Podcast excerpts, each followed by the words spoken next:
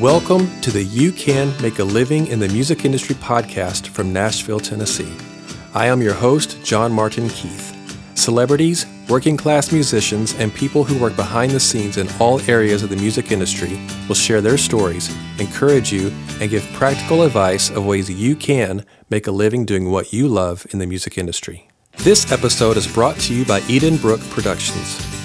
Edenbrooke Productions is the company I founded to help musicians grow in their craft. Are you a songwriter, but maybe you've been told your songs aren't quite there yet? Or are your songs ready, but you don't feel stage ready?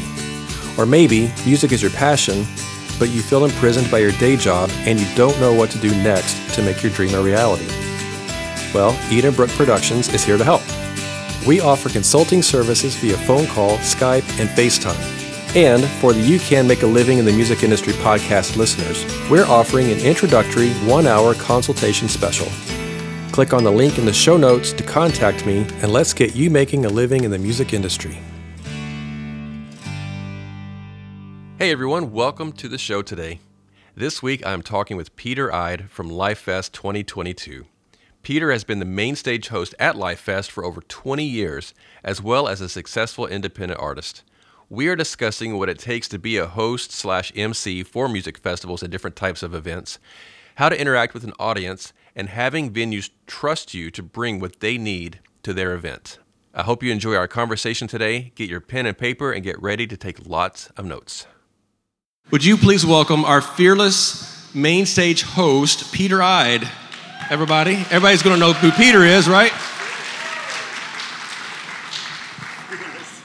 Fearless, our fearless main stage host. So if you guys, I know everybody has, you guys here have seen Peder on the main stage talking and emceeing the main stage here at Lifest. So thank you, first of all, for doing that. You do a great job of that. My pleasure. Um, and if you ever retire someday, maybe I'll get to jump in and do some, some things. But that'll be a long way away, I'm sure. It's, it's all good, man. Because I love doing this. I love emceeing and having fun. fun. on these on these stages and doing this kind of stuff. So you do a lot of things. You've done a lot of things in the, the music business. And so one of the things I love about having guests like you on my show is that you, like myself, you have done a lot of different things in the music business. You're an artist and a songwriter, obviously.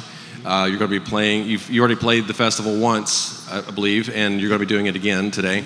And then, um, and again, like hosting the main stage, like all these things that, that we do that you guys see, even though as an MC on a stage, you don't, people may not think, well, that's not really part of the music industry, but it is because you're working, the, you're working a music festival So, yep. so many parts of it. So, tell us where you're from originally, what got you into music to begin with, and we'll just kind of walk through your journey here and talk through some things. Yeah, thanks. Uh, so I am uh, originally from up by the Fargo Moorhead area. If you know, if you've heard of the state North Dakota, uh, I was right. Wow, look at that! Uh, I was right next to it, and uh, I. Uh, uh, but I've spent most of my time now, more of my life in Minneapolis, St. Paul, in the Twin Cities of Minnesota. Uh, so I spent, I grew up with music, uh, grew up with sports and music all through school. Uh, when I got, uh, and I had really, really good music in my school. When I went to college, I did college sports and I also did music.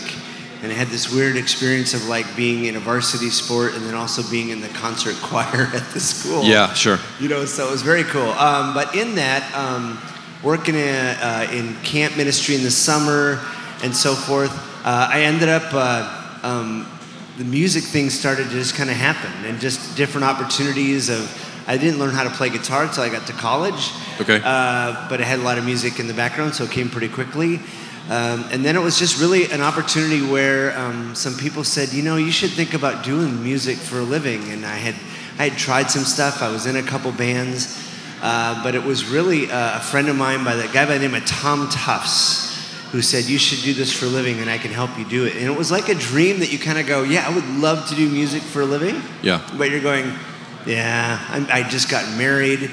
And uh, I'm like, Well, I got to be responsible. You know, that's how I looked at it. And my wife said to me, She's like, uh, No, God's calling you to do this. You need to do this. And when your wife goes, You should do this. That's a pretty good affirmation, really. Um, right, absolutely. And, uh, and we just started to go down the road. Um, for me, I I was always about I want to do things together in the room. Like this is back in the time maybe before you had like the worship was kind of cool. It was like let's do things together, and I would use a lot of motions and a lot of group things to interact the crowd with what we were doing. You know? I remember those days. Yeah, and I, and I actually I even still do it, you know. But it's the idea of I wanted that's I wanted to do something rather than I would stand up front and everybody just sing and or just listen. I want like let's do stuff together. That's one of my favorite things. And so um, the opportunities just really really kept coming. Uh, and, and they happen mostly because of relationship. Uh, like I've always said to my kids, if you want to know what great life, you want to know the best life you can have, it's about two words it's about rhythms and relationships. And uh, uh because people are where God works, that's where He does His thing. And so, Albert, it was just about people saying, Hey, would you come do this? And they would say, Hey, I'm going to recommend you. Uh, I have my whole career, so 20 some years of music, I was independent. Um, I was never, I had, I raised my own staff. Uh, I had my own publishing and doing all that, but I was never, I was never entered the label industry. Sure. So let me ask you this: When let me ask the audience if you, if you're here, um, are any of you guys in music? Do any of you guys play music? An artist, a songwriter, okay, um, or, or want to be, you know, are pursuing being an artist or wanting to do what what we're doing? Okay, that's fantastic. Um, so this is this is for you guys to kind of hear, you know, from experience from people who have done this for a long time to give you some ideas. Okay, you know, these are great conversations to have for people to to be a part of.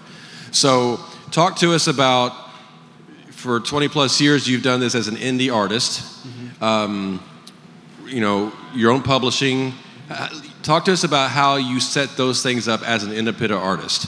How you go about booking your own shows how you go about you know getting your own your songs published and you know all the, that kind of stuff like you know registered and like what does that look like for you as an indie artist doing that yourself? Yeah it's great. Uh, so first of all um, i would i would reach out to people that either i knew or I, I needed to get to know to say how do you do this? And i was really blessed man. I was surrounded with people who were who were who were stepping in and saying we can help you do this uh, I would, I've always used the phrase in my life in the last probably five, eight years where I go, I am, uh, I'm a product of great people. Like other people who said, we want to help you, we want to be a part of what you're doing. So an example would be when it came to booking shows. So I would go at the very beginning, I would say, hey, would you want some music for Sunday morning?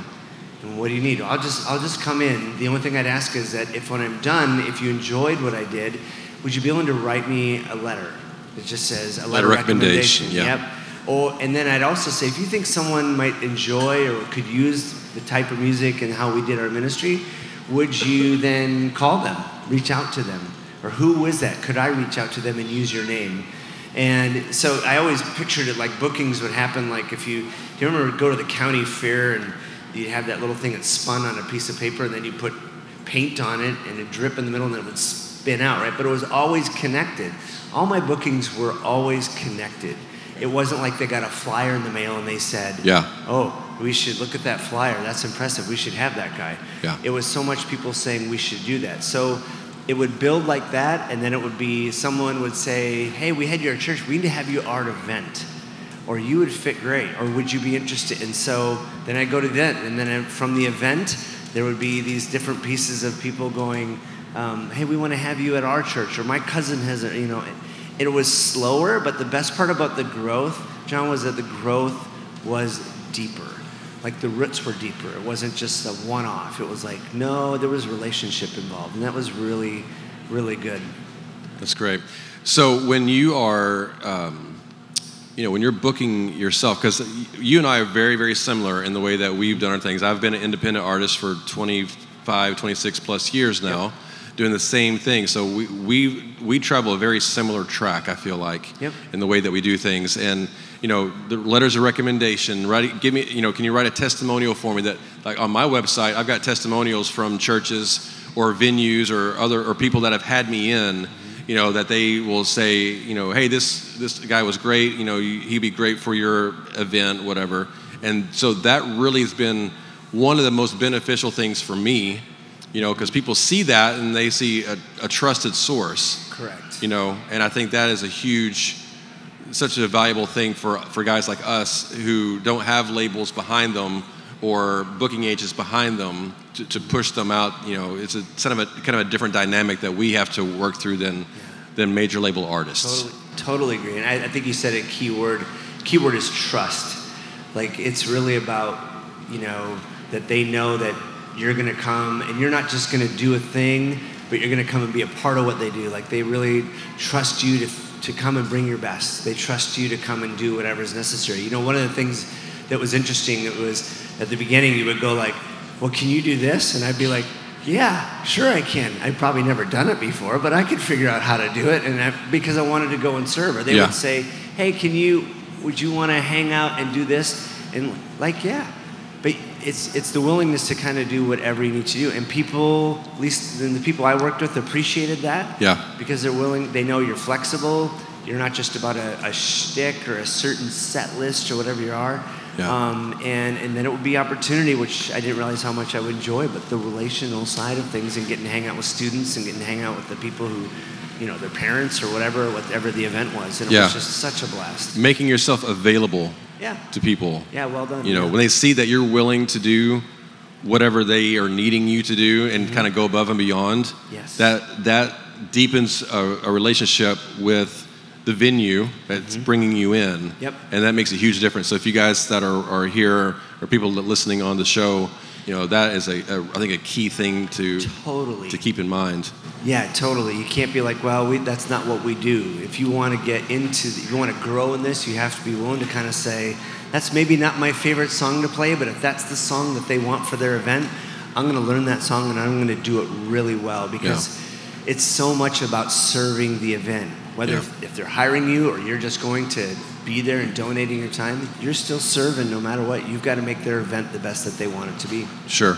Um, let's turn the topic a bit. I want to talk about you being here at Lifest because you've been working with Lifest for a long time. Yeah. How- how- I mean, Lifest has been around since 1999. When did you come on board to start working with the festival? I hosted the very first Lifest. So you've been here for since the very beginning. Yeah, so I, uh, um, I was here. Uh, I was hosting a lot of festivals uh, in, for a lot of seasons in different parts of the country. I had a deep relationship with Bob and John Doherty and Chuck Towns and all the guys who were first part of it. Um, and I was at Sonshine uh, in Minnesota. I hosted that festival, and then Okay. they um, and then they asked me to come and host it. So I remember coming to the very first one the grandstand over here was the stage, and it was a flatbed type of trailer or whatnot, and and it was burning hot. And Michael Michael W. Smith was the headline, and um, but it was uh, yeah. And then there were times I wasn't available because of just certain circumstances. But I've been I've been at probably sixty to seventy five percent of the Lifest as the main stage host. So okay, let's back up a little bit. Yeah.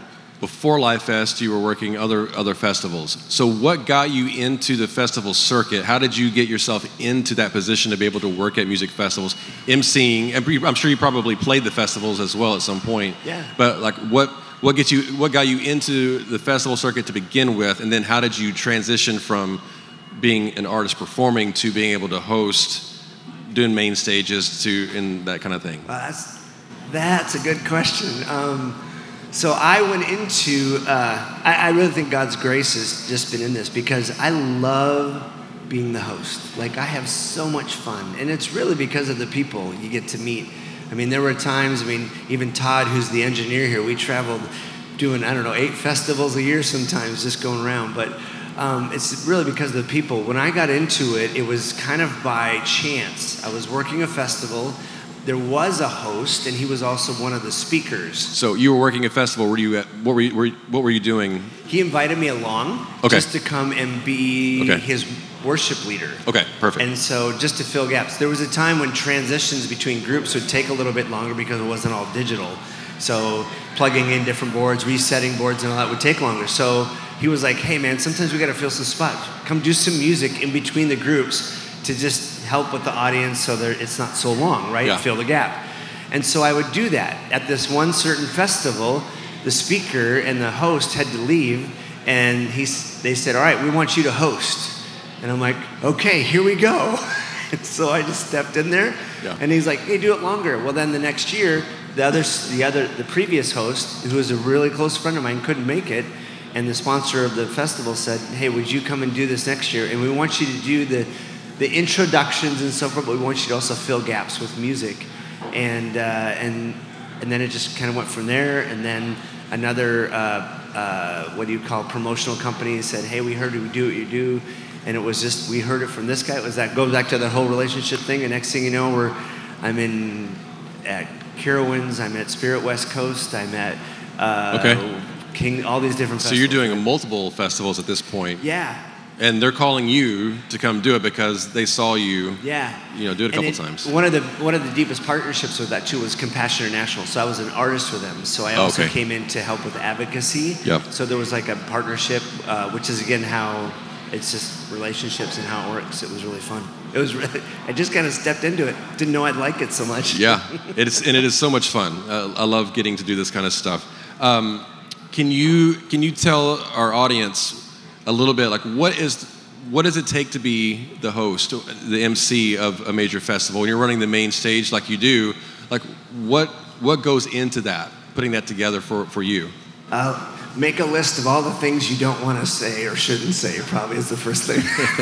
yeah, Man, what does it take? Uh, Lifest is fun because I know the rhythm, they know me. There's a lot, you know, it's just like we talked about earlier, a great amount of trust. Um, I think for me, when I go into a festival, I really work hard. To, I work with the festival director, I work with the stage manager, and you have to be absolutely flexible, and nothing can be, uh, nothing can be um, uncomfortable or nothing can be a pain to do. You have to be like, what do you need? Because the goal is, at least as I see it in, as the role, my goal is to help things stay connected. Uh, I've always been asked to say, let's make sure we keep Jesus in the middle of it, like, because there's a lot of concerts, there's a lot of production, there's a lot of different styles that go on. Um, and I think also to make sure everybody, every artist and every sponsor is absolutely appreciated. And they, and they should be because they are, they're the reasons that we're doing this. They're the reasons that we're here. right. Yeah, And I think for me, that's that was a part that was uh, paying attention to that and always being. I would say I love the word I like is intentional.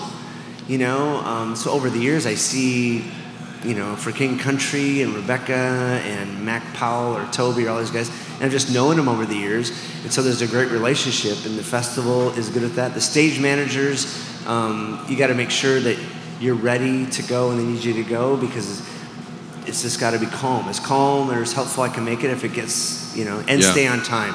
If it's a minute, 59 seconds. and staying on time staying on time is a very difficult thing to do at, At a festival. because transitions you know trying to change over and you guys were watching this as we were just watching you know as we were getting set up for this you're because you're playing this afternoon so Yeah.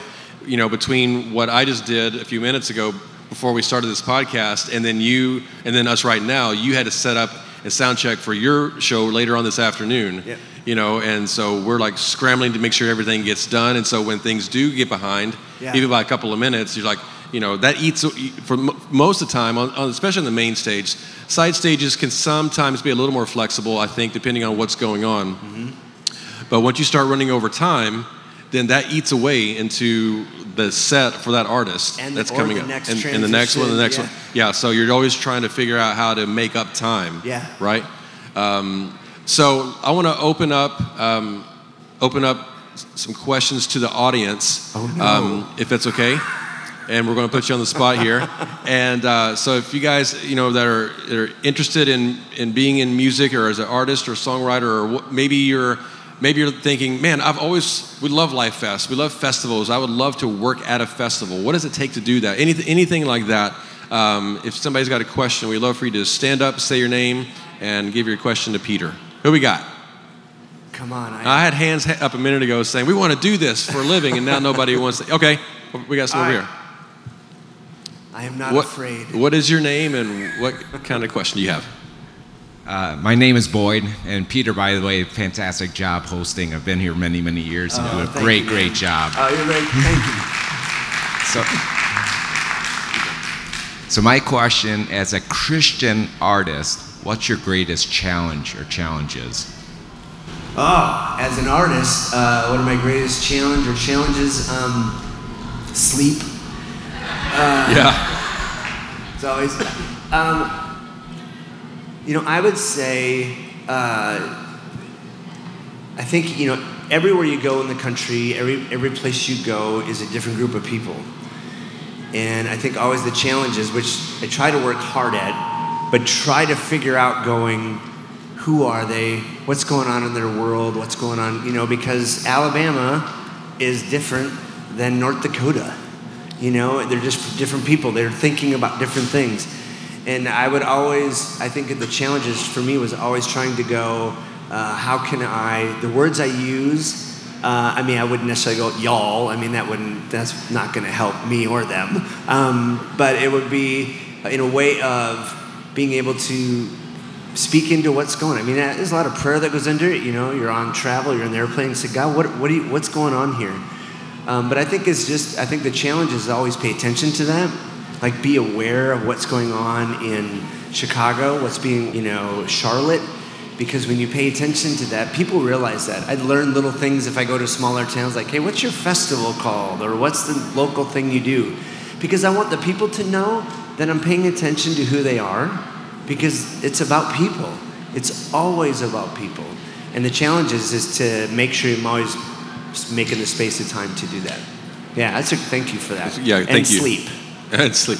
And and when you to kind of piggyback on that, when you take interest in the this, the town that you're going to and the people of the town, and you say, "Hey, oh, tell me about this landmark." Yeah. Tell me about this restaurant that I saw coming in. Tell me about the city park and, and what this thing that's happening over there.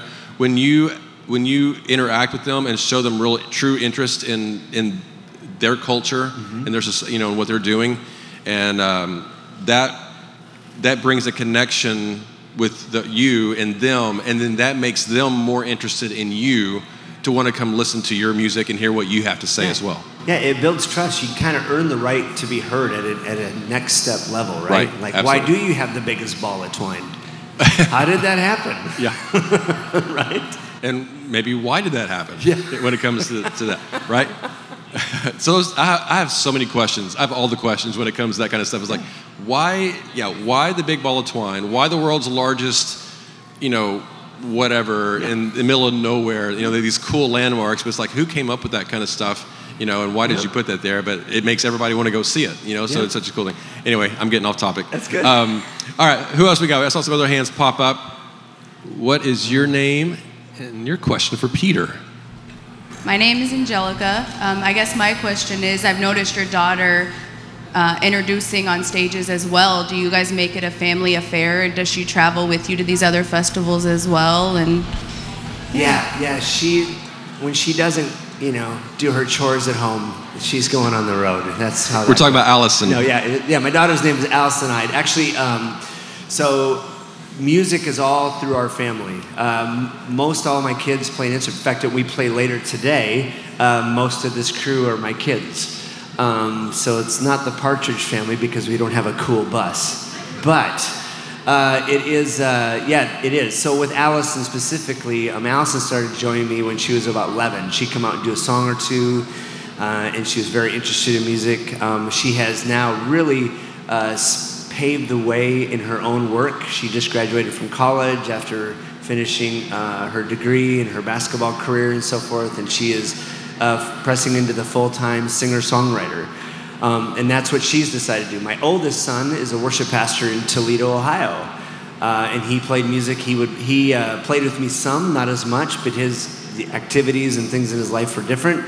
Uh, the drummer Ethan, uh, he is uh, he plays. Uh, I'm part of a church called Hosanna Church, and we're a four-campus church, and we do modern worship. And he's one of the main drummers at one of the campuses. Um, and then Tishome who's on keys, he's uh, he he plays for students on Wednesday night.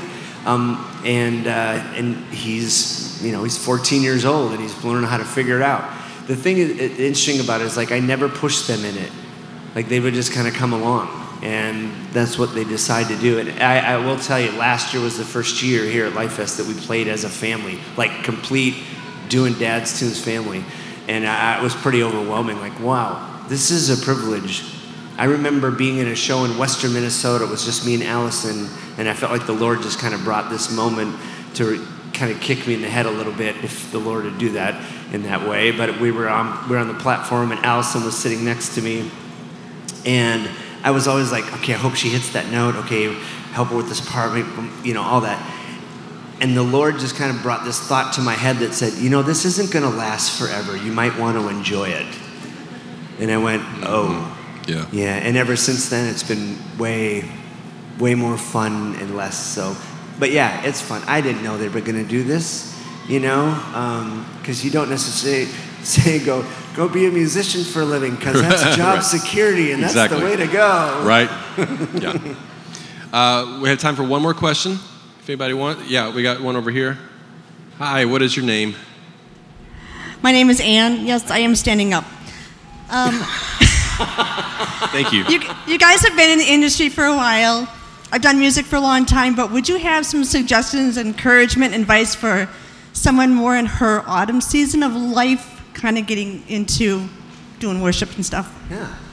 Yeah. Uh, I mean, are you thinking like worship in a church or worship in a, a worship on, on the road? I've done. I was kind of like a worship leader, and I've done. I play keys and stuff. I kind of like to just. I like doing this too. Yeah, yeah, So- and that's awesome. Uh, I want to I want to just encourage you with the fact of saying it. It's not just a certain season of life thing to do, and and I say that to say, um, I I mean I've been doing it for a long time, but it's it's changed for me. It's it, it looks different. I, I I go after it different. I do it differently.